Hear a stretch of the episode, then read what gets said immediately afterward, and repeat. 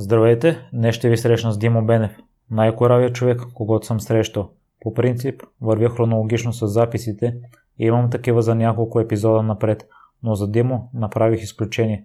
Ние записахме разговора в четвъртък и реших да го излуча сега, при първа възможност, защото неговата история заслужава да бъде чута възможно най-скоро. Ако вие имате интересна такава и желаете да я споделите, свържете се с мен и следващият гост на подкаста може да сте вие. За всякакви мнения, критики и препоръки можете да ми пишете във Facebook групата Непримиримите подкаст. Отговарям на всичко и всяко ваше съобщение е много важно за мен. А сега ви оставам с изключителния разказ на Димо.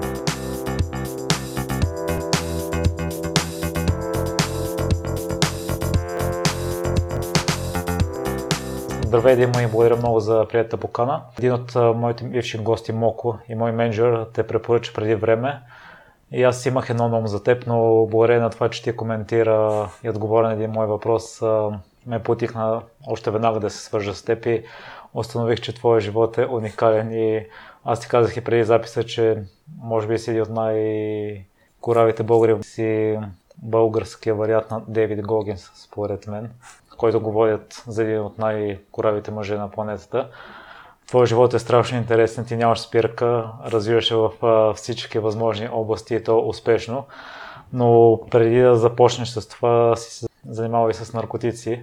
А, това е една също моя любима тема, тъй като аз съм чел автобиографията на Антони Кейдис и останах впечатлен от нея. Той също имал периоди на прекаляване с, с наркотиците, но за щастие ги е спрял тотално. А ще разкажеш ли твоята история?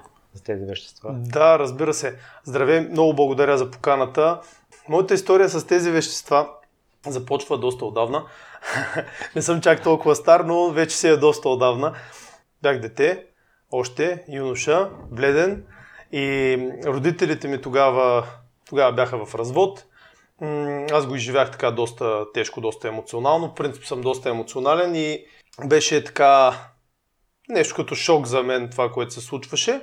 И винаги същевременно съм имал и допълнителни такива проблеми, като това, че съм бил пълно дете. Винаги бях а, така една идея, в уния години особено бяха така пълните деца винаги на присмех, на подбив.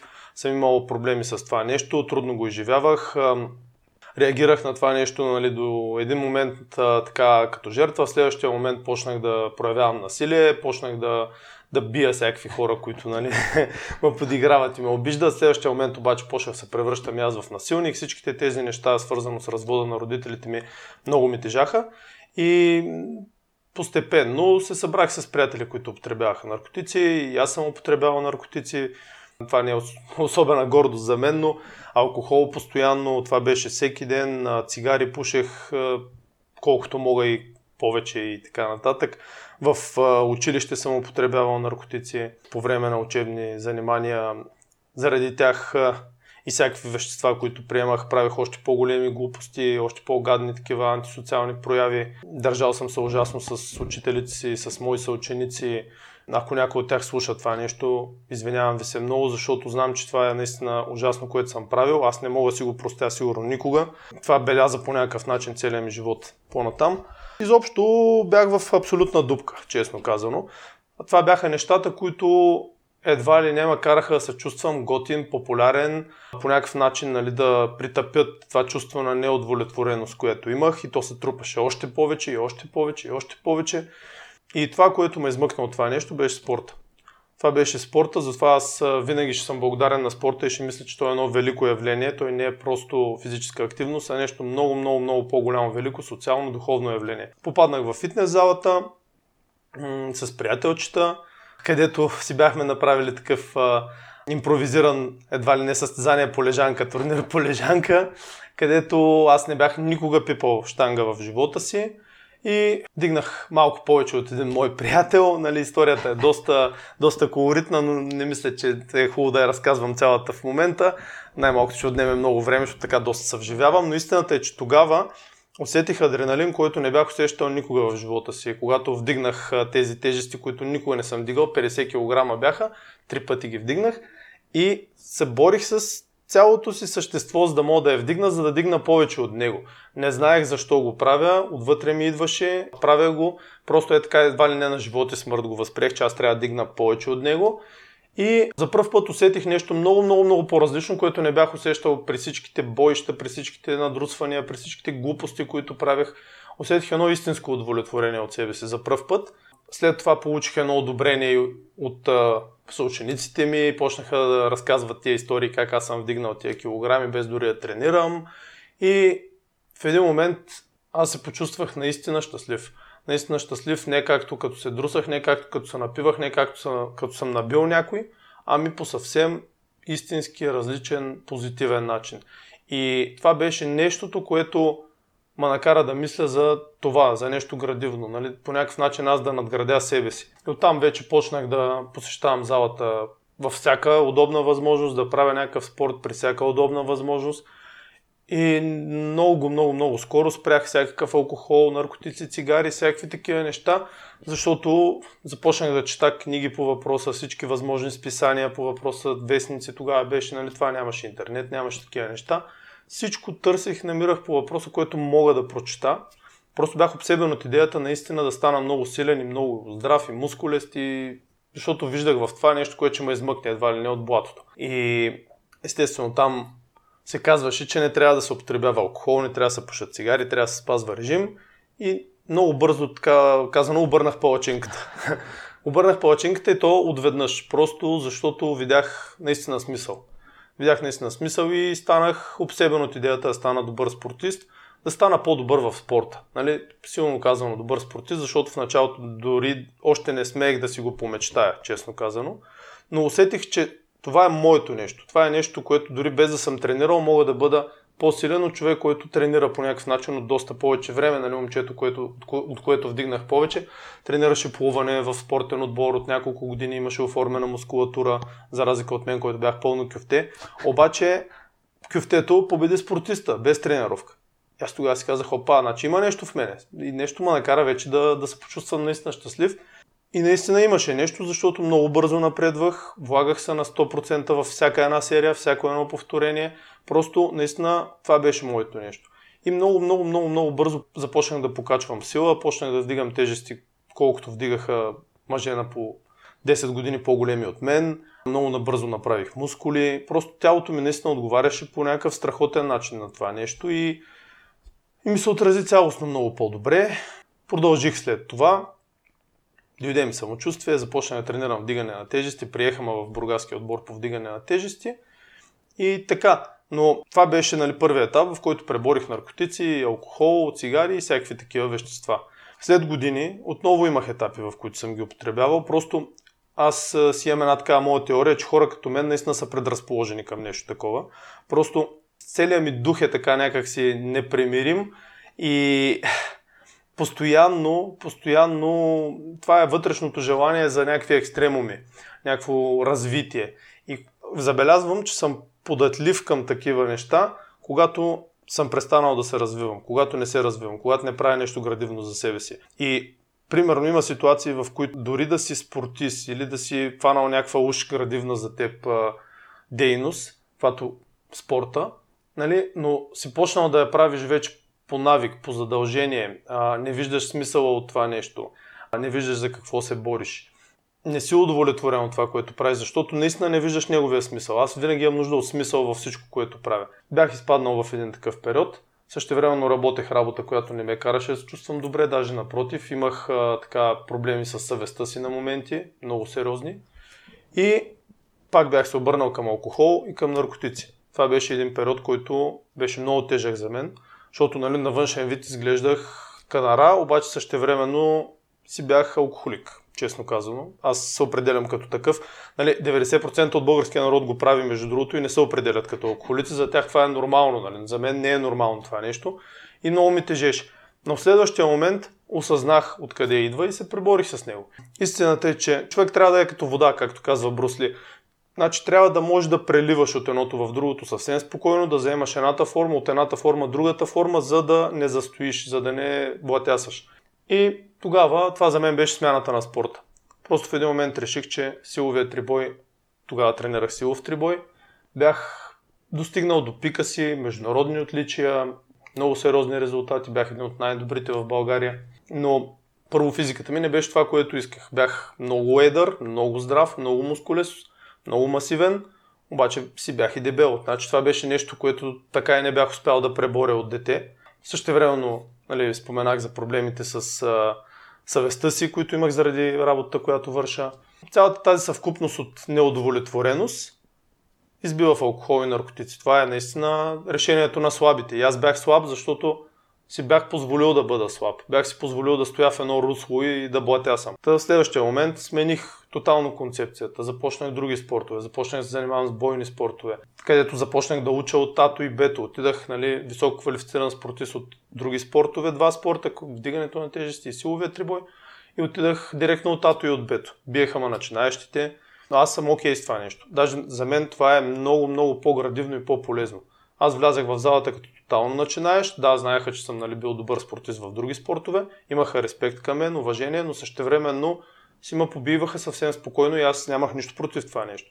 И нямах за цел да ставам а, някакъв а, състезател, биткаджи или нещо такова. Просто исках да направя нещо градивно за себе си и да изляза от руслото. И така се и получи. Това ми подейства много градивно. Имах нужда отново да бъда концентриран, да бъда на 100%, да знам, че като отида в залата ще съм физически пълноценен, че ще бъда психически пълноценен, че ще бъда емоционално пълноценен, че ще мога да се концентрирам. И пак се преборих с този проблем. Като нали, вече съвсем спокойно за себе си, наистина осъзнах, че аз не, съм, не съм просто състезателя по вдигане на тежестите, не съм силовия трибоец, не съм състезателя по бойни спортове. Аз съм един атлет, приех се като атлет. Просто това е истината. Аз чувствам добре, когато съм развит в много направления. И това, което много ми тежеше в строгата специализация на строго специализирания спорт, нали, където си само в един спорт, искаш да си крайно добър и правиш само това, че духовното също остава на заден план. Искаш или не искаш, духовното остава на заден план, защото ти си просто пребит от тренировки, емоционално, физически и духовно изтискан в това, което правиш целия ден. И имал съм моменти, в които не съм имал желание нито да погледам филм, нито да прочета книга, нищо, нито да общувам с нови хора, защото наистина съм дал всичко от себе си на штангата, примерно. И това ме ограбваше емоционално. Просто усещах, че по този начин нали, ограбвам емоциите си, ограбвам духовността си. А на мен винаги ми е било от един момент нататък вече ясно, че гоня не е това да съм много силен, не е това да съм много бърз, не е това да съм много издържлив, а гоня као кагатията. Повечето хора, нали, като им кажеш нещо такова, те гледат супер странно нали, и реагират така, едва ли не им говориш някакви глупости. Као кагатия всъщност е древният идеал на древните гърци. Това е нали, такъв висш идеал, идеала као кагатия за всеобщо развитие на духа и тялото. Не само да си силен, не само да си издържлив, не само да си бърз, не само да си добре сложен, не само да, да скачаш, да бягаш, да пълзиш и каквото и да е, но същевременно, същевременно да можеш да изпееш песен, да изтанцуваш танц, да имаш някакви познания по история, по география, по изкуства. Изобщо да оцениш изкуството, да оцениш нали, събеседника си, да можеш да водиш нормален разговор. Нали, тази всеобща съвкупност от всичките тези качества е кало кагатията. И от един момент нататък на мен това ми стана основната движеща сила. Реших, че няма да бъда просто штангист или просто боец или каквото и да е, ами искам кало кагатия. И затова ли започна и с а, бяганията? Да, а, с бяганията беше много интересно а, заигравката ми с бяганията, защото аз от дете на мен от дете ми се втълпява, че трябва да избягвам да бягам и да, да избягвам да вървя, защото имам плоско стъпие. Значи стъпалото ми е тотално плоско. И едно време това нещо се лекуваше как, нали, както всеки друг проблем, бягаш от проблема. Не трябва да го правиш това нещо и това, е, това не е твоето. Ако бягаш, вървиш, ти ще получиш проблеми на кръста, на коленете, на всичко, ти не трябва да бягаш. Ти ще правиш друго, но няма да бягаш. И това ми се втълпяваше от родителите ми, от лекаря в училище, от не знам от кой. А на мен толкова вътре ми идваше да бягам като дете. Бях пълен, бях дебел и същевременно се раздавах най-много на футбол, на баскетбол, на волейбол. Въпреки, че се опитваше ми се втълпя, нали, че съм смешен докато тичам, защото съм дебел, че не мога да тичам. Не мога да тичам, пък надбягвам някакви дет не са дебели, примерно. Обаче не, обществото това не го приема. Ти си антиспортиста и това е. И нали, от родителите ми по някакъв начин ми се вменяваше, че аз трябва да се съобразявам с това и трябва да, да си уча, да внимавам, да се пазя, да не бягам, да не съм моря, да не се разболея. И в крайна сметка какво ставаше? Точно това. Разболявах се, имах проблеми с здравето постоянно, нали, заради това бях станал супер кекъв, защото се ма пазиха. И всичките тия истории и дебел, освен всичко друго, и неудовлетворени в един момент наркотици, алкохол и така, и цигари, и противообществени прояви. Та, бягането ми беше едва ли не като някакво наказание. В отбора по штанги не наказваха с обиколки да тичаме. Защото штангистите по принцип вдигат тежести, но нямат никаква издържливост, особено строго специализираните от едно време. Бързи са, отскокливи, гъвкави, обаче нямат издържливост. И най-голямото наказание беше ти кажа да тичаш 5 обиколки вън. Ако ти кажа да тичаш 10 направо, все едно, все едно на смърт сте наказали. И за мен бягането се свързваше с нещо много негативно, по принцип. И за първ път почнах така по свое желание да бягам, когато имах един период такъв в силовия трибой, бях получил една много сериозна травма. Това вече е съвсем друга по-сериозна тема. В силовия трибой имах страшно много травми. Това може би бяха някакви знаци от съдбата да, да се преориентирам, обаче аз твърдо упорито отказвах да ги приеме и след всяка тежка травма се връщах още по-силен, още по-силен, още по-силен и още по-тежко се контузвах. Та след поредната травма бях посвалил малко килограми с един приятел културист, който се готвеше тогава за едно републиканско първенство, Никола Николов. Поздравявам го, ако слуша. Ники. Аз така му помагах заедно с него в подготовката, той ми помагаше за моите тренировки, бях така леко обърнал на културизъм, но без състезателни цели амбиции, бях свалил малко килограми и той правеше кардио тренировки нали, на стадиона, леко разтичваше и аз с него. И нямах въобще самочувствието, че мога да тичам, защото никога не бях тичал. И не никога, но никога не бях тичал с удоволствие и малко повече и той вика, днес ще тичам един час. Нали, трябва, е, релефа, релефа. И аз съм и то хубаво, аз няма мога да тичам един час. Що няма да можеш? Викам ми, защото Нали, тогава все още си позволявах да казвам не мога, нали, че нещо не мога да го направя. Сега просто опитвам, провалям се, не ми пука. Тогава обаче казвах не мога. Нали. И как ще кажеш не мога? Вика, ще бягаш до когато можеш, после ще вървиш, после пак ще бягаш, какъв ти е проблема? И аз ми добре и с него и с приятелката му. Оказа се, че си тичах един час без никакъв проблем. Понеже качвах стълби, ходех нали, на пътека и такива неща. И аз имах кардио вече някакво.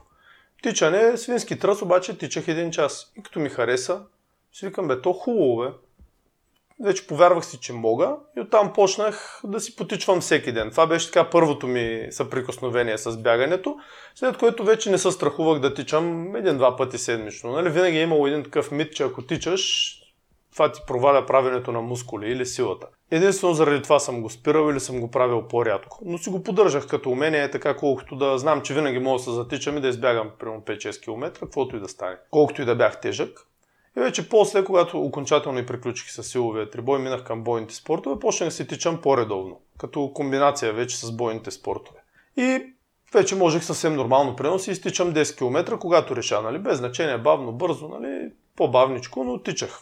И всъщност, всъщност, кога съвсем вече почнах да тичам по-сериозно, когато започнах да ходя по-сериозно и в планината. Това ми беше едно друго просветление.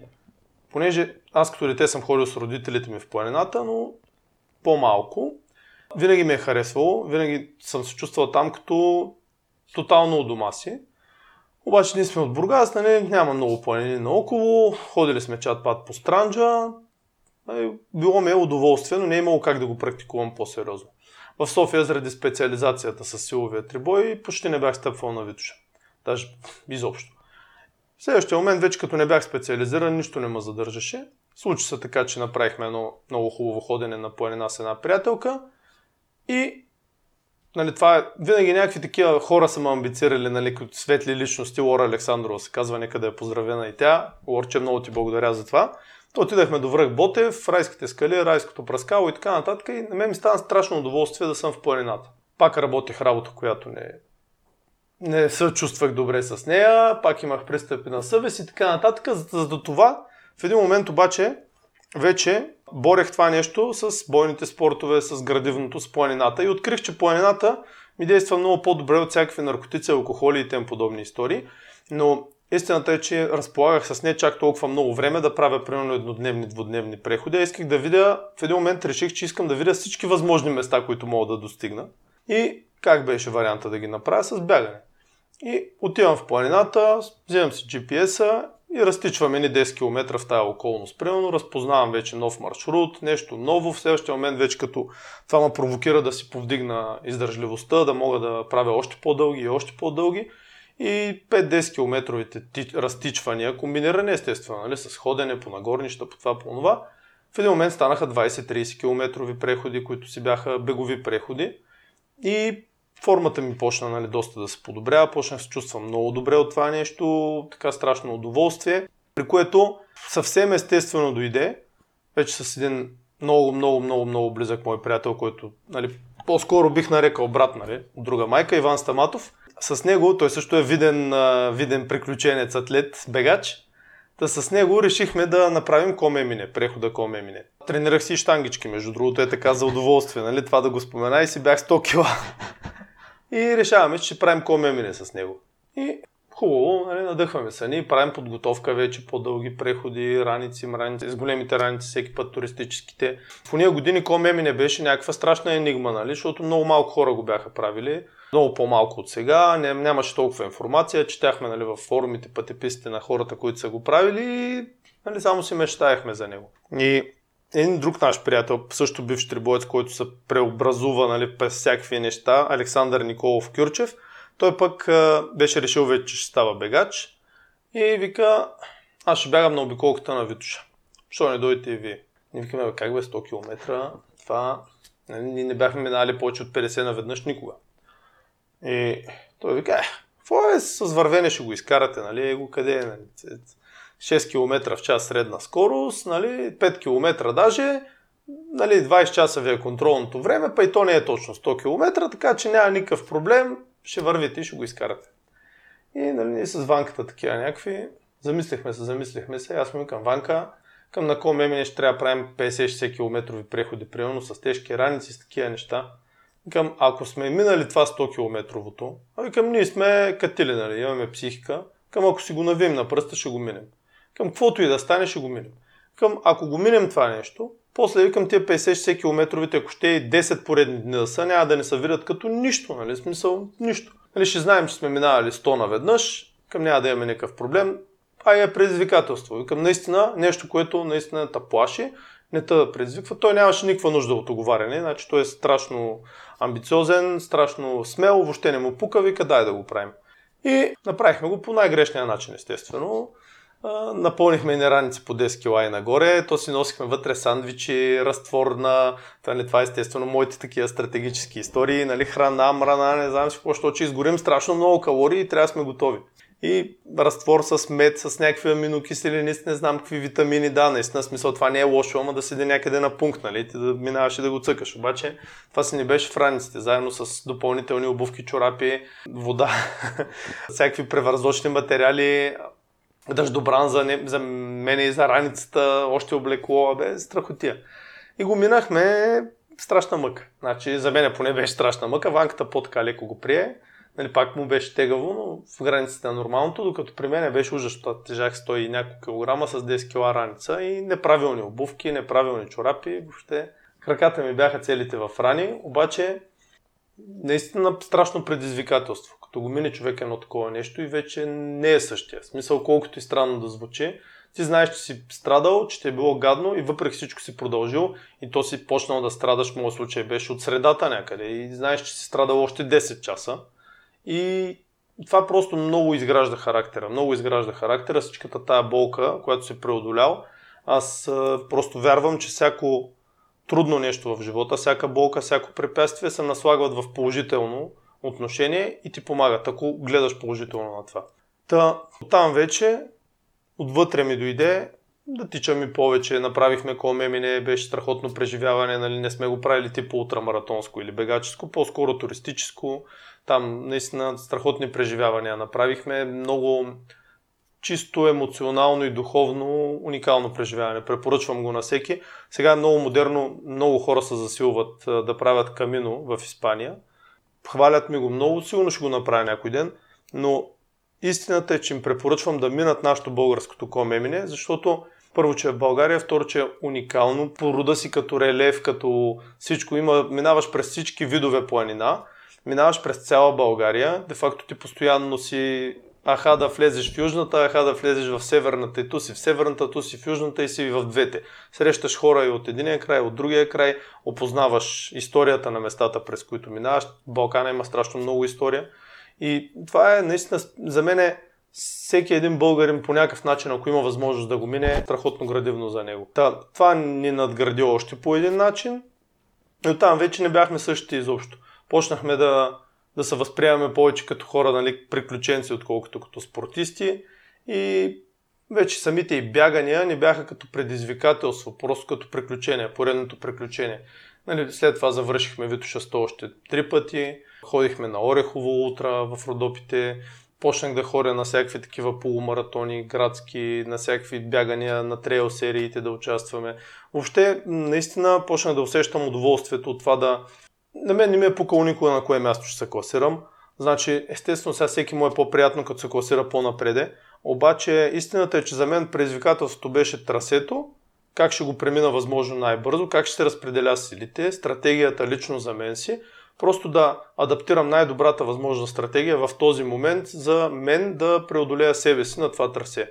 Значи винаги съм гледал на, на, на това да преодолея и да преборя себе си, преминавайки през трасето. Никога не съм борил нито планината, нито върха, нито штангата. Напротив, боря себе си, средството ми е штангата, или средството ми е планината, или средството ми е трасето. Никога не съм си борил противниците си или, или трасето, или върха, или каквото и да е. За мен философията трябва да е обърната към мене винаги и боря себе си. Това е много градивно за мен, това, че започнах да се занимавам с бягане, защото възпита по някакъв начин търпение. Мен проблема ми беше, че винаги исках всичко веднага, бързо, по най-бързия начин, а точно ултрамаратонството много те научава на смирение и на търпение, защото, както и планинарството, на по-дълги преходи. Защото искаш, не искаш, този склон чака тебе, голям, огромен, голяма денивелация, не мога го минеш по-бързо, отколкото можеш. Това е. Търпиш 3-4 часа мога да го изкачваш, изкачваш го. Това е положението. Или примерно знаеш, Витоша 100 трасето е пред тебе, 90 км още имаш. Това е. Каквото и да направиш, каквото и да най-добрия да си, ще, ще го мъчиш още 8 часа там, примерно 7-8 часа. Няма как да стане бързо, няма как да стане веднага. Колкото и да го искаш, каквото и да направиш, готов пари да платиш, каквото и да е. Няма как, както и штангите. Примерно сега дигаш 200, ама искаш да дигнеш 400. Няма как да стане. Тия 400 може да са 10, 15, 20 години труд, може и никога да не дойдат. Но трябва да имаш търпение. Това е много важно и, и за мен това беше планинарството и маратонството, ултрамаратонството, така ми помогна да култивирам у себе си едно качество, което после започна да ми помага във всичко в живота. Търпението. Ти споменаваш, че за ултрамаратоните не е толкова важна физическата издържливост, а психическата. Ти по какъв начин си достигнал до такова силно съзнание, защото според мен е в основата на всичко, което си постигнал?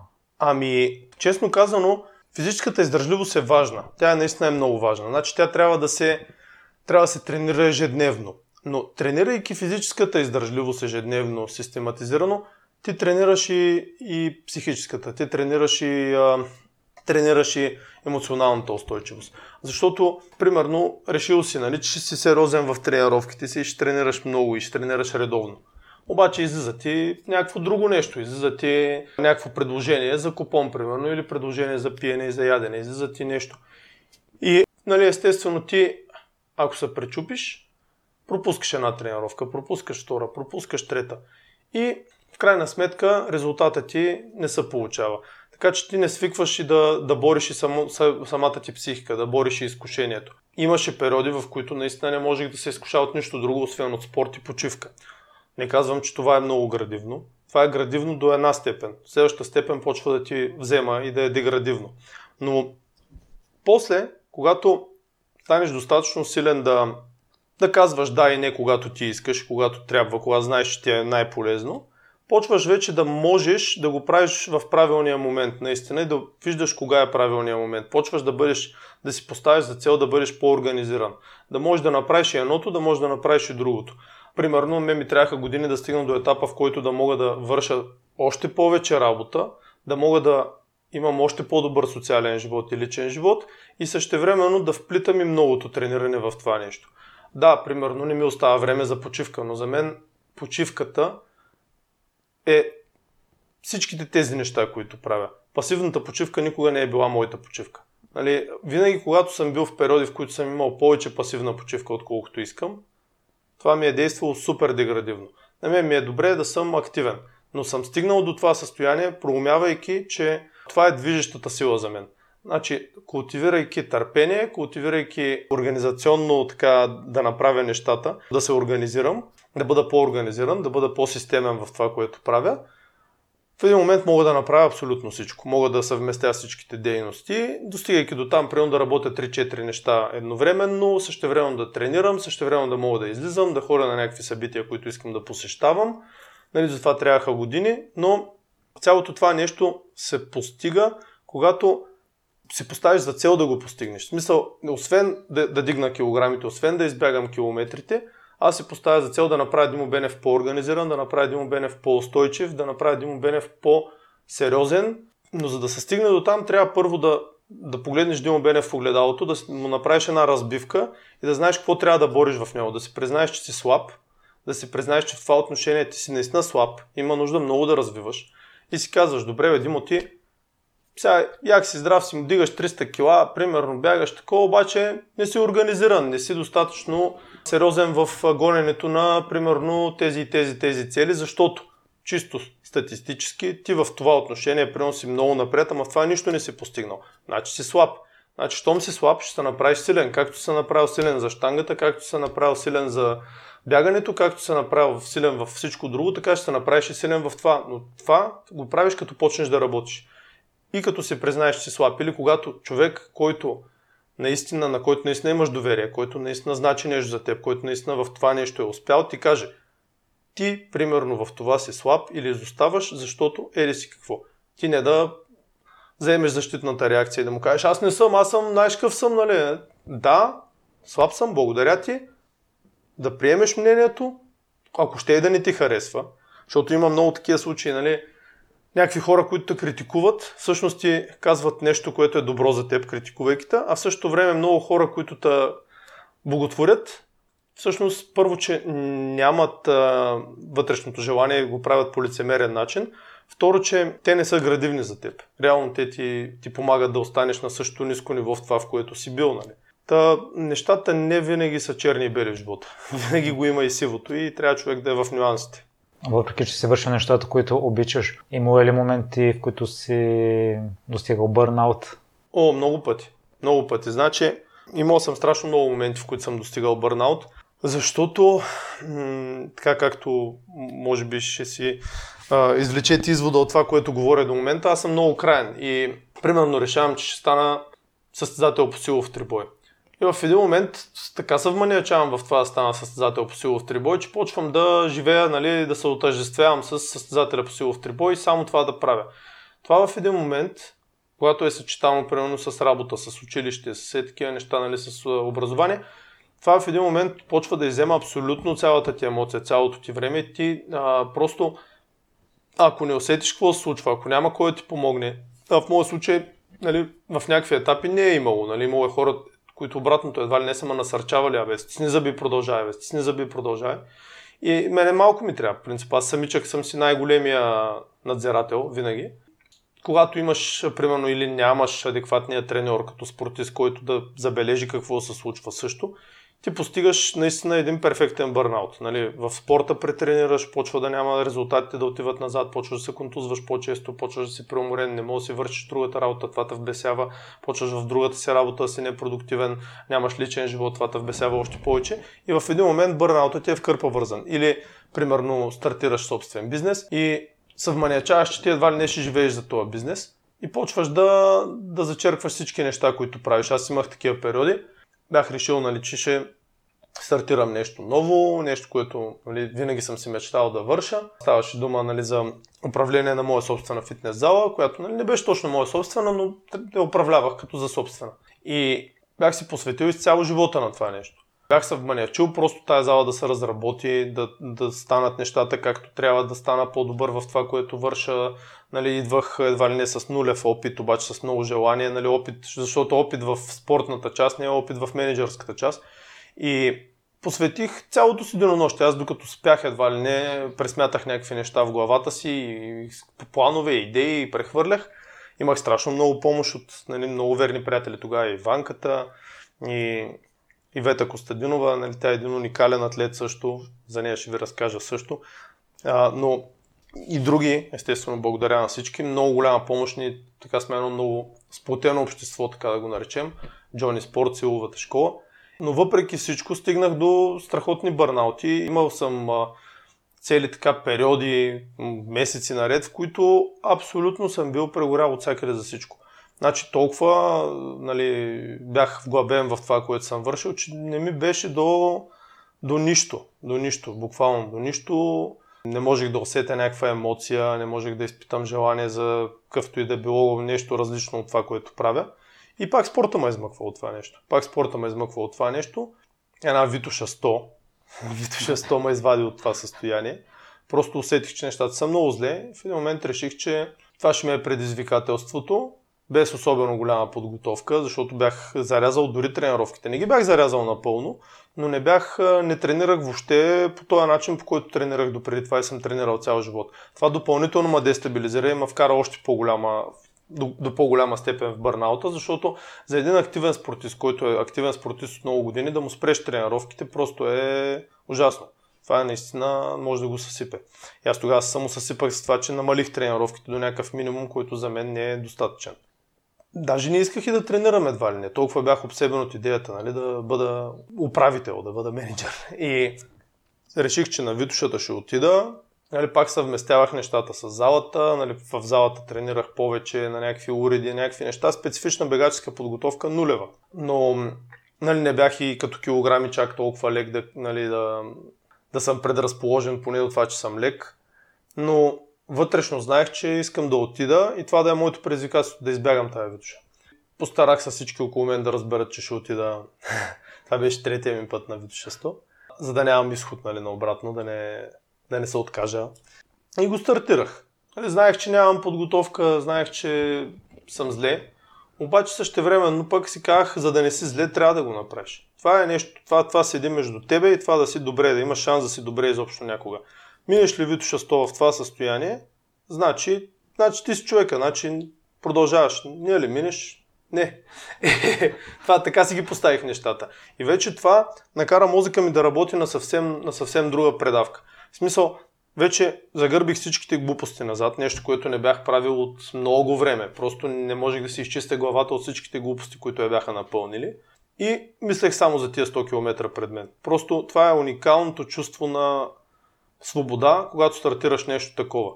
Затова, примерно, аз ням, няма как да спра да правя такива предизвикателства. Такива предизвикателства ще правя сигурно докато съм жив, защото знам, че заставайки на прага на нещо такова, ти се чувстваш наистина свободен. Това е ултимативна свобода. И застанах така и си казах, това е, трябва да го направя, правя го. Как ще стане, вече действам. Имах някаква предварителна стратегия спрямо моето състояние, обаче също време си бях решил, че ще го карам и на усещане. И така, леко, леко, леко, леко си вървяха нещата, така доста прилично, докато не стигнах до изкачването към Чуй Петлово, където, който го е минавал, особено по-неподготвен, знае, че е доста досадно такова асфалтово изкачване, което е, нали, не е някакво много остро, обаче е постоянно нагоре, нагоре, нагоре, нагоре, и не завой се вият, един еднотипен път, то беше и тъмно такова още през нощта. И там вече почват да та обхващат всякакви такива параноични идеи, нали? Абе, сега за какво съм тук? Абе, аз самича го правих тогава и викам, сега за какво съм тук? Нямаше го ванката, ванката беше напред, вече се тичаше човека за, нали, за добро постижение, нали? той си тичаше с по-сериозно, с амбиции. И викам, сега пак се прецаках, за кой му трябваше това да го правя. Обаче също време си викам, е, толкова много хора знаят, че си тук, не може да се откажеш, не може, просто трябва да продължиш. Това е живота, както и в живота. Фанал си го, това е нещо, примерно, как тогава беше залата. Много пъти съм мислил да се откажа, едва ли нещо, защото ми идва много тежко, обаче викам, не мога да се откажеш, няма отказване, продължаваш. И продължих и вече там почнаха да се пречупват нещата, пак така ми дойде амбиция, пак продължих. Имаше един човек, ветеран на около 60 години, с който постоянно се изпреварвахме, той мене, аз него, той мене, аз него. В един момент си станахме комбинка, нали, защото ние се си бяхме за малко, нали. И той се оказа страшно интересен човек. Жоро. той много ме амбицира, защото това е мъж на 60 години, който си беше, реално си беше така успешен в неговата работа, нали, на някакъв такъв сериозен пост и така, обаче беше, намираше време да тренира, беше много сериозен. Това много ме амбицира да продължавам напред дори с по-високо темпо. Аз благодаря на него дигнах темпото. Но в един момент вече липсата на подготовка си каза думата вече всичко почна да му боли страхотно много. Крака, кръст, всичко просто направо бях много зле. И му казах, нали, продължи напред, защото ти си много по-добре подготвен от мене, нали, ти ще, само ще бавя, аз ще изкретам до края, няма какво да, да стане, стигнал ли съм до тук, нали, до брезите. Викам, ще стигна до края, вече ясно ми е, че съм там, но след колко часа не се знае. А бях пристигнал в добро време като за мен. Никога до тогава не бях достигал до такова време до брезите. И вече си викам, тук ще е за завършване, агония. И вече на Бистрица стигнах, бях още по-зле, много по-зле. На Бистрица стигнах, значи колко 20 на километра от края. И там вече беше Ивето Ивета Костадинова с един приятел Орлин. Нали, те ме посрещнаха, бяха нали, като едва ли не като пункт да ми, ми, да ми направят. И те много така ме повдигнаха. Подействаме, както видиш, приятел на нещо такова, като ти помогне по някакъв начин, каквото и да е човешко отношение, приятелско, съвсем друго става. И аз нали, продължих вече, кретайки още по-зле. Нали, обаче пък леко дигнат психически. Физически бях зле, обаче психически много добре. Ванката ми се обади, че е финиширал. Представих си вече в един момент ветерана напред как тича и викам, ей, към няма да се излагаш повече тук, стягай се, дигай темпото, какво ще я става. Обаче не мога, едва вървя. Такива болки. Стъпвах като в панички. И викам, при първото надолнище ще се затичам по най-бързия възможен начин по надолнището, какво ще я става. Дойде първото надолнище, засилих се брутално, викам, ще се щупя, ако трябва, ще почна да тичам, ще се накарам тялото да тича. И то пък хвана инерцията от надолнището, краката почнаха да движат, движат, движат, движат, движат. В един момент хванах някаква страшна скорост и която много скоро дойде някакво леко нагорнище. Обаче викам няма спирам. Ще продължа и по нагорнището с още по-голяма сила, даже ще натисна още повече. Почна да натискам още повече. И скоростта се увеличи по нагорнището. След това още надолу, нище още равно и тя започна много да се увеличава и стигнах до някаква скорост, която не бях тичал през нито един момент на трасето преди това, дори като бях свеж. Удари ма някакъв страхотен адреналин, спрях да се усещам, никакви болки не усещах нищо, просто бях в някаква безтегловност. Нищо. И бях си пуснал вече и музика да слушам, допреди това не слушах музика. На мен музиката ми действа страшно стимулиращо, наистина музика радио Хоризонт вървеше. Ма пускаха някакви песни, такива яко олдскул, обаче те пък в този момент ми подействаха много стимулиращо, наистина. И беше някакво като свръхестествено преживяване. Такава скорост развих, че просто бях потресен от себе си. И реално аз взех от Бистрица до финала за около час и половина, което беше нещо брутално. Аз така скорост не бях тичал през всичките месеци преди това.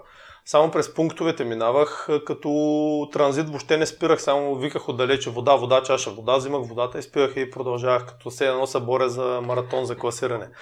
И там изпреварих сигурно 50-60 човека в този участък само. Беше нещо скандално и всеки ме гледаше супер странно и вика, какво е това темпо на края, бе? Викам, не знам, не знам, ама викам, до някъде ще го задържа. Викам, спрали край, да не свършва и няма да успея. И затова викам, ще натискам до края, ще натискам каквото ще я стане. И с това темпо се изкарах до края, я завърших и си направих личен рекорд на обиколката, когато бях най-неподготвен. да, това показва за пореден път нали, колко много имаме вътре в себе си и, и как ключа за това нещо е вътре в нас. Естествено, ако бях по-подготвен, нямаше да са 14 часа и 40 минути, да са примерно 11 часа и 40 минути. Нали, това вече е разликата от подготовката. Нямаше да се стига до момента, сигурно, в който да отключвам това нещо по този начин, но може би щях да бягам цялата обиколка с това темпо и ще, ще да е друго. Но това вече зависи от подготовката. Но истината е, че във всеки един момент, и това съм го достигнал и като извод и във всичко в живота, в който си мислиш, че, че си свършил, в който си мислиш, че няма повече в тебе, нямаш сили, нямаш желание, не можеш да се бориш и не искаш да се бориш, трябва да продължиш да се бориш. Защото ти имаш много, много, много, много, много още вътре в себе си. Много, просто страшно много. И такива силни дразнители, като болката, като мъката, като нещо в душата, защото тогава беше много тежък момент за мен, чисто лично. Баща ми беше в болница и много тежък момент беше, който направо ме беше притиснал до стената от всякъде. И аз тогава точно си казах, че този тежък момент ще го преборя с нещо много тежко, в смисъл по някакъв много тежък начин ще заявя на съдбата, че аз съм силен и няма да ме пречупи. В смисъл това бърнал, че го преодоля. И го преодолях точно с тази вид. Просто уникално усещане. Това ли те мотивира да продължаваш, докато не слушаш музиката и докато не, не си мислиш, че си казал на приятелите си, че трябва да го завършиш? А това беше в определени моменти. Това беше в определени моменти, нали, с приятелите, нали, това беше в а, първите моменти, в които нали, не бях толкова зле, просто психиката ти играе игрички. Нали. В смисъл, защото това съм го забелязал на Витоша 100, между другото, при много хора се случва точно е там на оня път. И не знам какво има в оня път, но има нещо, което наистина може би еднотипността му, може би, че идва горе-долу малко преди средата, че много, много хората, докато са били свежи, са дали много от себе си в първата част, която е доста по-лека и бегаема и така. Не са свикнали да са през нощта в будно състояние и да, да се напъват. И в този момент им идва първият такъв по-сериозен позив за отказване. Но това е защото и знаеш, че има още много пред теб и едно такова едно, идва едно чувство на безнадежност, така да го наречем, че едва ли не наистина няма да се справиш. Но това е, както и във всяко останало нещо в живота, това идва много, много, много, много преди да почнеш наистина да ти е гадно. А почва да ти е гадно и можеш след това още много, много, много, много повече след това. И аз това го знам, просто наистина го знам и заради това няма как да ме пречупи нещо такова. Да, нали, бориш се с него, мислиш си, че мога да пречупи, не виждайки смисъл в това нещо. Значи за мен това е много демотивиращо реално, когато не виждам смисъл в нещо. Но аз точно тогава приятелите нали, бяха едното нещо. Другото нещо е, че всичките ми луди изпълнения по някакъв начин винаги са действали по някакъв начин мотивиращо на някакви мои приятели. И аз затова съм мотивиран с приятелите ми, като правя нещо такова. Защото знам, казал съм на приятелите ми, това не е, че просто аз ще излеза смешен пред тях, ами защото знам, че моето продължаване напред ще мотивира много някакви хора да продължат напред в тяхните неща. И знам, че евентуалното ми отказване ще ги демотивира и ще им покаже, че няма смисъл да продължават. Поне така, така го възприемам, защото наистина е имало случаи, някой приятел, който да ми каже, благодарение на твоите неща, аз се измъкнах от някакъв батак в моя живот, защото вика, виждам как се бориш, нали? И това е някаква проекция, нали, на твоята борба, на моята борба и в един момент го възприема като нещо, което му помага. И, и заради това нещо, това, което ме мотивира винаги, са точно моите приятели, примерно, мисълта за приятелите ми. Същата ли е работа и с силовите ти занимания, тъй като ти си бил медалист? Да, да. И какво разделя, да кажем, един добър състезател от един медалист? Ами, в а, силовия трибой и въобще в силовите спортове е същото, защото там просто още по-тежкото е, че това, което правиш ти е наистина много еднотипно затворен си в затворено помещение го правиш и там вече наистина трябва да, трябва да виждаш смисъла в цялото това нещо, за да бъдеш добър. Всеки си намира неговия смисъл. Значи, има хора, които имат много голяма спортна и човешка злоба дори.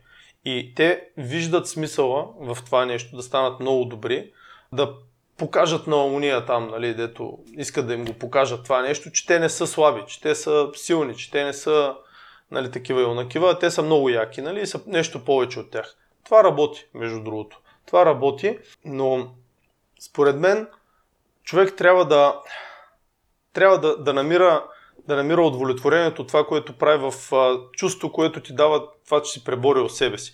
И дори при тия злобните хора пак е също. Те наистина гонят това чувство. Значи там, когато преодолееш една нова тежест, която никога не си пробвал, когато никога не си слагал, чувството е наистина уникално, защото знаеш, че ти си едно стъпало нагоре. Примерно, когато си видиш прогреса за примерно преди 3 години, от един момент нататък вече може да няма прогрес, може да има дегрес, може прогреса да е просто, че продължаваш да тренираш. Нали? Но когато видиш прогреса спрямо преди 3 години, си казваш, е, тогава дигах 200 кг и ми се виждаха много, много тежки. Сега дигам 300 кг и 200, нали, са нищо. Нали, ето колко много съм прогресирал всъщност. И във всяка стъпка, в която ти си прогресирал, ти виждаш проекцията на това, че си по-добър от вчера и от а, нали, това, което си мислял, че можеш да бъдеш. Защото аз като съм започнал да занимавам с дигане на тежести или с силов трибой, честно казано не съм вярвал, че ще мога да стигна до такива постижения, особено в силовия трибой. Нали, от един момент нататък почваш да си вярваш, но в началото, примерно, си викаш, е, 220 да дигнаш, съм много щастлив. Нали? Въобще не мислиш, че ще мога да дигнеш 320 или 360 и въобще тия неща почваш да си ги вярваш в движение, почва да ти идва това самочувствие в движение или както примерно с културизма. Не съм дръзвал да си помечтая, деца вика, дори че мога да, да изляза с такова тяло пред публика и да се забавлявам от това нещо. Нали? Това не ми е било и в най-смелите мечти, честно казано. И затова културизма вече беше друг етап в а, живота ми, който дойде така или иначе вече на по-голяма възраст. Защото това беше една нереализирана мечта в, по пътя за Кагатията, нали, която винаги съм искал да, да изпълня. Но това е борбата. Просто до всяко от тези неща трябва да се стигнеш чрез много, много, много борба, най-вече със себе си. И това е. Обединяващото е борбата. Обединяващото е борбата със себе си. Димо на няколко пъти спомена, че в миналото си работил работи, които не са ти добавили, не си се чувствал съвестно. В момента работиш ли нещо, което ти харесва? В момента се чувствам по-щастлив от всякога, честно казано. И заради това съм и много по-продуктивен във всичко, с което се занимавам, защото фактически всички работи, които не съм работил с удоволствие, не съм се чувствал съвестно, те са ме надградили, те са ми помогнали да се изградя. Те са направили Димо Бенев, Димо нали? Няма как да ги загърбя. Там се запознах с страшно хубави хора, с много добри приятели, с които си поддържам приятелства и до днес. Нали, работим заедно с някои от тях. Те не са нещо негативно. Те са част от мен, те са част от живота ми, помогнали са ми. Но истината е част от, от дете, си мечтая, колкото и налудничаво да изглежда, от, силно от третия месец, в който съм в залата, си мечтая да бъда треньор, защото бързия ми прогрес тогава, на базата на това, че намерих всички възможни знания за периода, които можех да намеря. Всички списания подчертавах, преписвах в тетрадки и така нататък.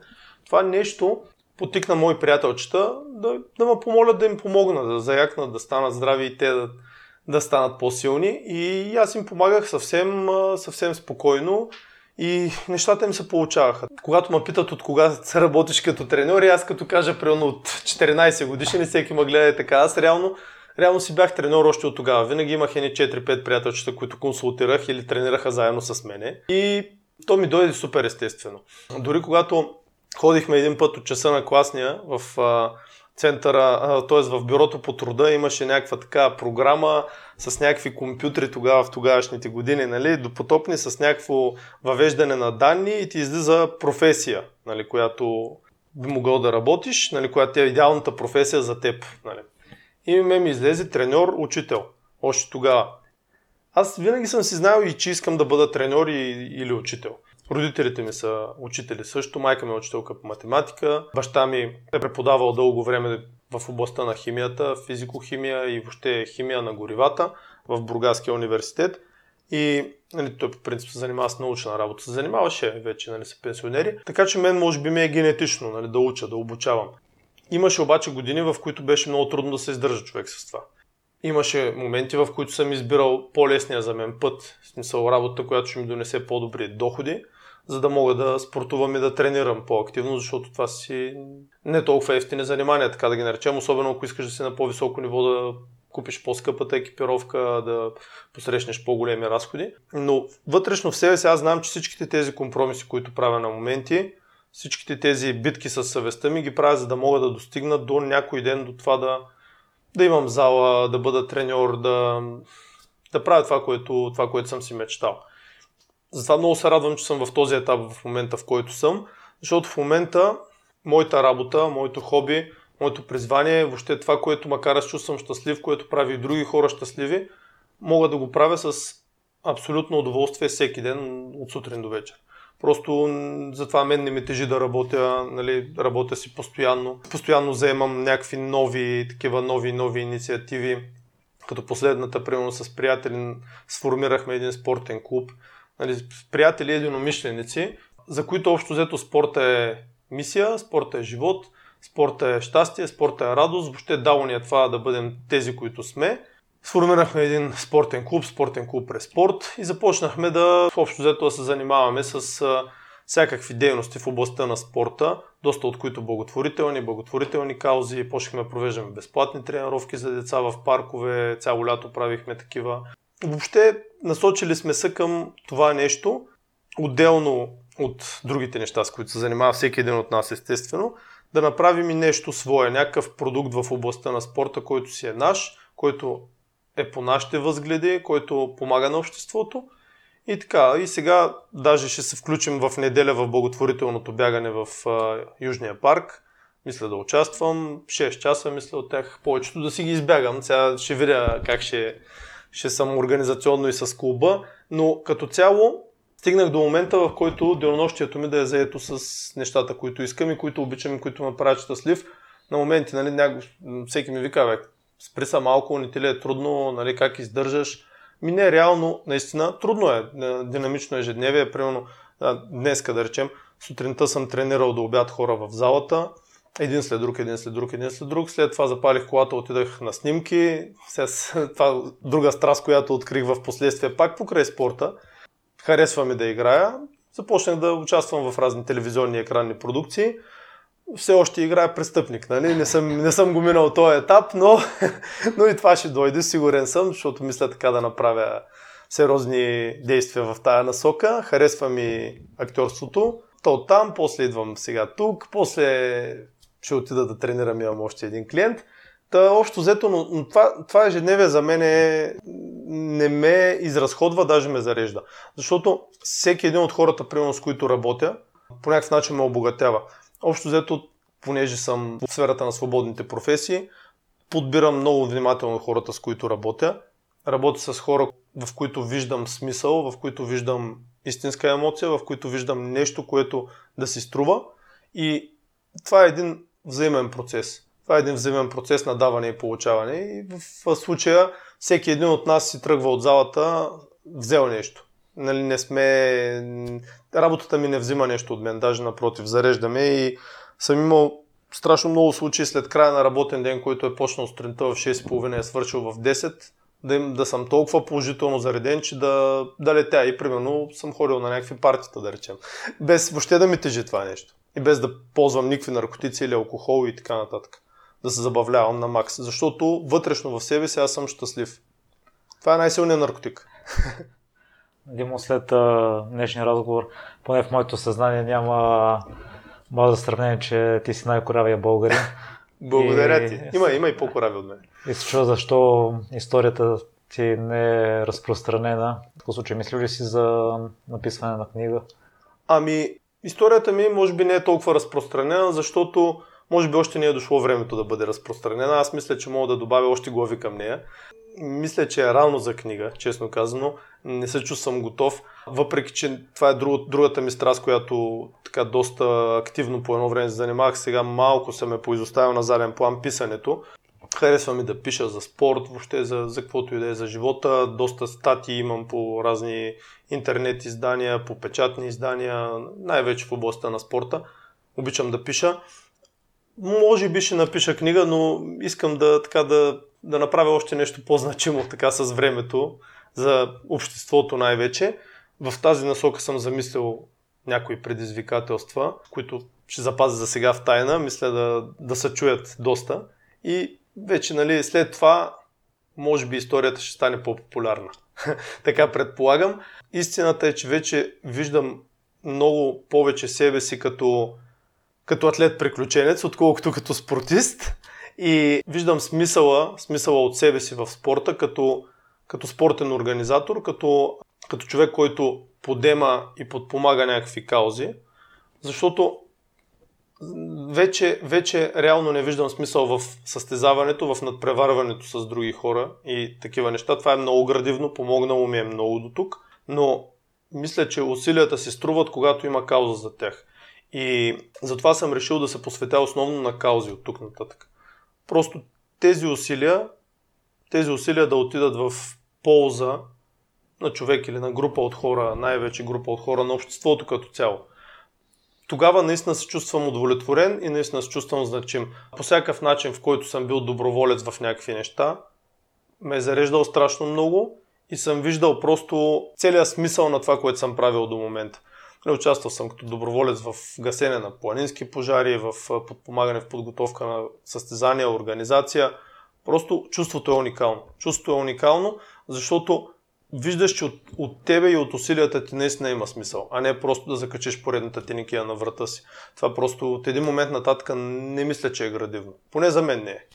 Не ми се иска да развалям разговора с други странични въпроси, които може би няма да подчертаят силата на характера ти. Само ще спомена, че с Ивета в един ден сте участвали на силово състезание в Хасково и на неща сте бягали литър 600. Да, това беше много, много силно предизвикателство за нас. Това беше поредното предизвикателство, което ми показа кои са ми силите и кои са ми слабите страни, силните и слабите страни. Значи, това беше много, много огромно предизвикателство, за което с нея се готвихме доста време. 3-4 месеца и повече даже. Тя е един уникален атлет. Препоръчвам ви да я поканите, защото тя има много какво да ви каже. Значи тя е, ако аз съм сестранно развита, тя е още по-сестранно развита от мене, просто е по-млада от мен доста. Заради това в някои отношения моята статистика, но в други отношения ме е изпреварила светлинни години. Та, това беше уникално тогава. Наистина републиканското паренство беше в Хасково. В същия ден, в 40 градусова жега, в същото денонощие, ние трябваше да направим първенството по вдигане от лек, което е проява на максимална сила. След това да дойдем и да направим Витуша 100. Тренировките бяха убийствени, тренирахме по 3-4 пъти на ден. Дигахме тежести, бягахме, отделно правихме кондиционни тренировки, защото в един момент вече ще да ни дойде твърде много на опорно-двигателния апарат, ако е само в един тип натоварването. Затова включихме и кондиционните тренировки, за да може да правим обща издържливост на тялото, без да товарим пак краката или пак ръцете. И да разпределим просто цялото натоварване по цялото тяло. Това беше нещо уникално. Ние бяхме отбор в него. Целта беше не нали, тя да го изтича бързо, аз бавно или аз бавно, тя бързо. Целта беше да го изтичаме двамата като отбор това беше огромно предизвикателство също, защото ние двамата сме много, много трудни личности, много остри камъни сме. Трудно беше да се напасваме в това нещо. Винаги с нея сме били много близки, винаги сме били много напаснати, но в такова нещо да се напаснеш е още по-трудно, защото това е истински огромно предизвикателство за духа и тялото. Аз тогава си позволих да си повярвам, че съм безсмъртен. Правих страшни глупости вечерта преди Хасково състезанието. Нали, усетих за пореден път един мъж колко може да бъде слаб. колко някои неща могат да го направят слаб, най-вече в главата. Та и си страдах после последствията от това нещо. На състезанието в Хасково опитах да се боря за медали, а не просто да завърша.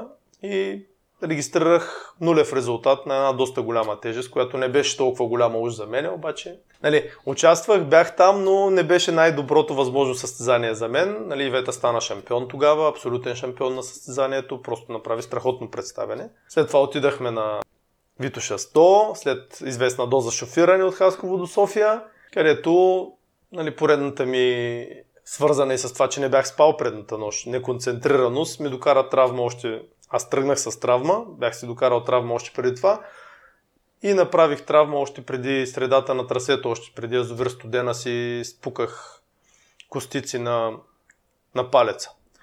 И след това на, на пункта, като ми отвориха нали, маратонката да видя, то вече беше подуто, след това заледихме го, пръсках го с забразяващи спреове през цялото време, то посиня, имах си фрактурка лека, няма значение, обаче с тази фрактура завърших. За 17 часа и 36 минути завършихме като тандем. Много се извинявам пак и на нея заради това нещо, защото беше много, много тежко за нея. Нали? Нея първият ултрамаратон беше с мене в това състояние. Нали? Не знам колко е, колко, как издържа, но предизвикателството го считаме за успешно. След това отидахме седмица след това на състезание в Румъния по вдигане от лежанка, където аз бях на вдигане от лежанка, тя беше на мъртва тяга, където и двамата станахме шампиони. С нея на състезанието спечелихме го една седмица след 100. Та, човешкият дух, човешкият дух и човешката физика а, имат а, безгранична сила. Но истината е, че човек трябва да е концентриран постоянно и при всяко едно нещо и не трябва да си вярва, че е безсмъртен. Значи, те затова нали, трябва да се помни винаги фразата помни, че си смъртен. Значи каквото и да става, човек трябва да е винаги концентриран и винаги да внимава и винаги да, да дава наистина най-доброто от себе си. А не си мисли, че ще се разпокъса тук и там и ще направи и това, и второто, и третото, и нали, видиш ли, аз съм някаква рок звезда в спорта и всичко ми е позволено. Не става. Повярвайте ми, не става. Но това ме направи много по-фокусиран, много по-отговорен и много по-сериозен. И директно от подготовката, нали, от връщането ни от Румъния, започнах подготовка за републиканско първенство по културизъм. Най-смелата ми мечта, която не съм си помислял да направя. Тогава помолих един мой, мой много близък приятел, Димитър Базотев, понеже той е стар състезател в културизма, стар като стаж, нали, не като години, с опит, опитен треньор. И го попитах, според теб, дали е подходящо аз да почна да се готвя за културизъм. Реакцията му беше, уникална. Просто това няма да го забравя никога. Той тогава ми каза, нали, чисто по бургаски, нали, не си мислете, че е някакъв простак и така нататък, просто беше наистина прекалено така израдван. Как въй, въй, въй, как, как ма, правим го бе, много аз ще го правим, въй, как ма надъха, как ма надъха, как ма надъха, той трябваше да отиде на състезание, отиде на състезание, но само за това си е мислил. Дойде, направихме плановете и почнах. Директно от тази подготовка преминах в другата. Понеже бях редуцирал доста мазнини по време на подготовката за дига и бега и предизвикателството, кръстен от нас. И започнах директно подготовка за културизъм, където бях решил, че, че ще доведа физиката си този път до пълната крайност, ще махна абсолютно всички мазнини и ще видя дали, какво ще покажа на сцена по културизъм. Това не ми, просто наистина не ми беше в, най, в най-големите мечти. Обаче, то пък се взе, че се случи, взе, че се случи по най-добрия начин. Никога не съм имал никакви, никакви въобще надежди за класирания и каквото и да е. Преди да дойде естествено финалната фаза, като взехме да виждаме, че това, което излезе е доста интересно и ще бъде конкурентна физика на сцената. И тя си стана конкурентна, започнахме състезанията, от всяко състезание взимах медали, станах вице-шампион в категория до 80 кг, категория смесени двойки участвахме с Тодорка Иванова, тя по-късно стана световен шампион. Тя също е страшно интересен спортист, препоръчвам ви и нея. С нея станахме втори на смесени двойки, след което се класирах в националния отбор за Балканското първенство в Сърбия. Отидах на Балканското първенство, там станах трети в категория до 80, след което отидах и на световно първенство. Бях попаднал в отбора, имах възможност да участвам. Казах си, защо пък не, нали, световно първенство по културизъм в първия ми сезон. И отидах. Там не попаднах в топ 10, не се класирах, защото беше наистина убийствена конкуренция. Но за мен е, дори класиране в местата от 11 до 23 беше голям успех. Въобще изобщо да стъпя с тези хора на тази сцена беше голям успех за мен. Тогава се посветих на културизма. Направих още един сезон следващата година, но точно поради това, което ви обясних, че започнах да не виждам смисъла. Започнах да не виждам смисъла да преповтарям едно и също нещо, само и само да направя по-предно класиране. Примерно или да... Просто този тип хамалогия в нещо само, просто заради самото нещо или заради самото ми его вече почна да ми е, да ми е безмислен. И тогава се посветих вече на другите инициативи, на още по-сериозно отдаване в тренерството, състезателите от отбора ми по силов трибой, състезателите от отбора по културизъм, формирането нали, вече на по-сериозно ядро в клуб Респорт, където вече имам някаква така основна ръководна роля в, по спортните въпроси, въобще по всичките спортни прояви. И включването ни в каузите и така нататък вече почнаха ме карат да се чувствам наистина удовлетворен от това, което правя, това, което правихме цяло лято с децата, това е уникално усещане. Просто виждаш, че наистина целият ти труд е имал смисъл. Дима, по какъв начин си се възстановявал толкова бързо, за толкова кратко време? От а, всичките тези предизвикателства? Ами по всякакъв, по всевъзможен начин. По всевъзможен начин, всякакви хранителни добавки, всякаква храна, въобще такива допълнителни процедури от сорта на масажи, наистина всичко възможно, което съм могъл да направя за, за това да стана по-добър и да се възстановя, съм го, съм го правил. Слушателите къде могат да те намерят? Слушателите могат да ме намерят на доста места, значи много активен съм в социалните мрежи, това ми е свързано много с работата. Може би ще дадем като линк, като да, линк профилите, да. във Facebook профила ми е Димо Бенев на латиница, в Instagram също. Водя тренировки в различни зали в София. Спортен клуб Респорт също е място, посредством което могат да ме намерят. Започвам сега и с а, новата инициатива да изнасям такива семинари, полза на обществото, в един а, много приятен център, такъв, а, който е и танцова школа, Mood. Може да сте го чували, Mood All Together се казва проекта им за полза на обществеността. Това е в Геомилев, в квартала, в който живея, на улица Лидице. Сега на 17 декември ще имам семинар там по въпросите на храненето, така че всеки е добре дошъл да дойде. Общо взето, мога да бъда намерен навсякъде. Открит съм за, за всичко.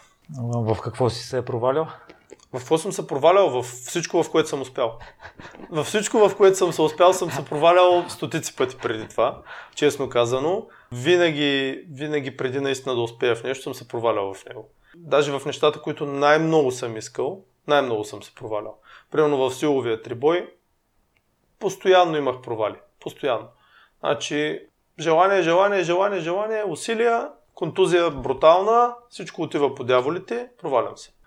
Във всеки един спорт. Всеки един спорт съм имал много сериозни провали. В културизма може би нямах вече, защото той дойде на много по-напреднал етап, нали, като възраст за мен. И може би, а може би съм по-предразположен за този спорт и самата ми умствена нагласа беше такава. Там реално не съм имал провали, но а, това изигра много голяма роля и треньора ми, Димитър Базотев. Той наистина, наистина знаеше какво, кога и как да направим, за да, да избегнем момента на претрениране, да избегнем моментите на психически крашове. Нали? А в същото време работех активно, управлявах си залата, може да не е било по най-добрия начин, но успявахме да направим всичките неща и да имаме добър резултат. Провалял съм се много често в личния ми живот, сигурно ще продължава да се провалям, но ако не се провалиш, няма да си научиш урока, честно казано. Няма човек, който да е успял директно или човек, който да не се проваля. Най-успешните хора, които познавам, са се провалили страшно много, по страшно много направления и заради това са станали много добри. И смятам, че човек няма, да, няма как да разбере в какво, наистина, в какво наистина е много добър и в какво наистина ще бъде много добър, ако не опита и не се провали. Значи не е страшно да се провалиш, страшно е да не опиташ. Страшно е да, да живееш с мисълта, че си можел да опиташ и не си опитал. Просто това е най-страшното. Това би го казал на абсолютно всеки и би го дал като съвет на абсолютно всеки. Искаш ли да успееш в нещо някога? Изобщо не трябва да е страга да се проваляш, ако ще е сто пъти. А с какво се гордееш най-много? Ами, с какво се гордея най-много? Хм, това е хубав въпрос. Гордея се с... Гордея се с доста неща. Гордея се най-вече с това, че имам толкова много... Не са толкова много, но, но може би може би на фона на другите хора има много истински приятели. Хора, които бих могъл наистина да нарека истински приятели. Това е много, много скъпо нещо. Страхотно скъпо нещо. Просто хората около мен са нещо, с което се гордея. Имам приятели от детинство, с които още съм приятел, с които поддържам много добри отношения. Имам една уникална среда от хора около себе си, които са страхотно ценни. Страхотно ценни и наистина усещам тяхната подкрепа и наистина усещам тяхното, тяхното искрено приятелство. Това е, това е повод за гордост. Това е повод за гордост. Благодаря, Дима, за днешното участие. Не знам дали ти не изпълняваш мечтата ми да намеря човек, който най-ярко трябва да се разпространява. Защото аз като теб също съм човек на крайностите и винаги има най-най-най. И останах доста впечатлен от твоята история. Едно е да четеш само по интернета, друго е да се видиш на живо с самия човек. Благодаря много за хубавите думи, благодаря за поканата. Аз съм наистина трогнат от това нещо. За мен няма човек, който да е най-най-най. Всеки човек е уникален по същността си и няма и смисъл да се търси човек, който е най-най-най. А, не мисля, че мога да бъда най-най-най в нещо, но, но мисля, че мога да правя абсолютно всичко възможно да бъда най-добрата версия на себе си. Това ми е, това ми е мотото на живота. Просто всеки един ден, всеки един час да бъда най-добрата версия на себе си. По този начин мисля, че, мисля, че може да направя нещо и за, за всички наоколо, за обществото като цяло. Най-най-най-добрата версия на себе си. Това бих посъветвал и всеки да, да опита да, да направи. Благодаря ви, че изслушахте целият епизод до край. Още веднъж, за всякакви мнения, критики и препоръки, можете да ми пишете във Facebook групата Непримиримите подкаст. Всяко ваше мнение е изключително важно за мен. Лек и успешен ден!